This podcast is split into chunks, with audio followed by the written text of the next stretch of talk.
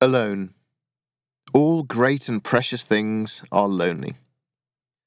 Odd choice, India, if I wanted to be alone. But being alone is an important part of my journeys. Alone time, a lonely time, alone with all of India. I feel more alone when I'm jostled by a billion strangers than somewhere wild and empty.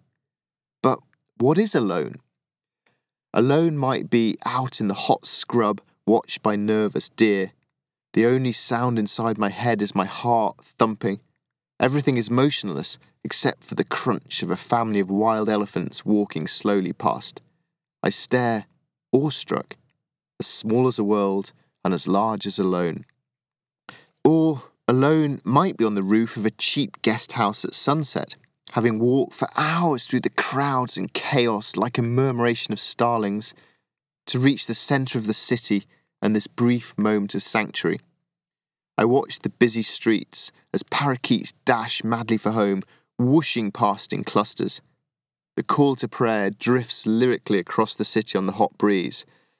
I feel a sense of exhilaration swelling inside me that howls, Woohoo! I can't believe I'm here, in India, doing this. This is special. I am lucky. I love this kick the rush and buzz of joy and freedom, just being in motion for the sheer heck of it. This is the unbeatable intensity of solitude that keeps me hooked on travelling alone. I love the continual exposure to new people, new faces, and new ideas. And I appreciate being forced to make my own decisions and accept their consequences. I have to trust myself, encourage myself, and boss myself all at the same time. The effort, the responsibility, and the opportunity are all mine. Being alone forces me to be resilient and flexible. There can be no coasting, letting somebody else make the decisions, work out the route, and find somewhere safe to sleep. And there are no ties, constraints, or compromises. I can do what I want, go where I want, be who I want. It is an undeniably selfish pleasure. I miss those I left behind, being alone adds a lick of lonely melancholy to the lovely moments. I can never share these memories with anybody.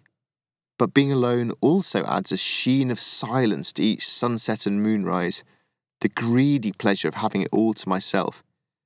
Nobody within thousands of miles knows who I am. Nobody knows my name. I can be intimidated by that or relish the freedom it offers.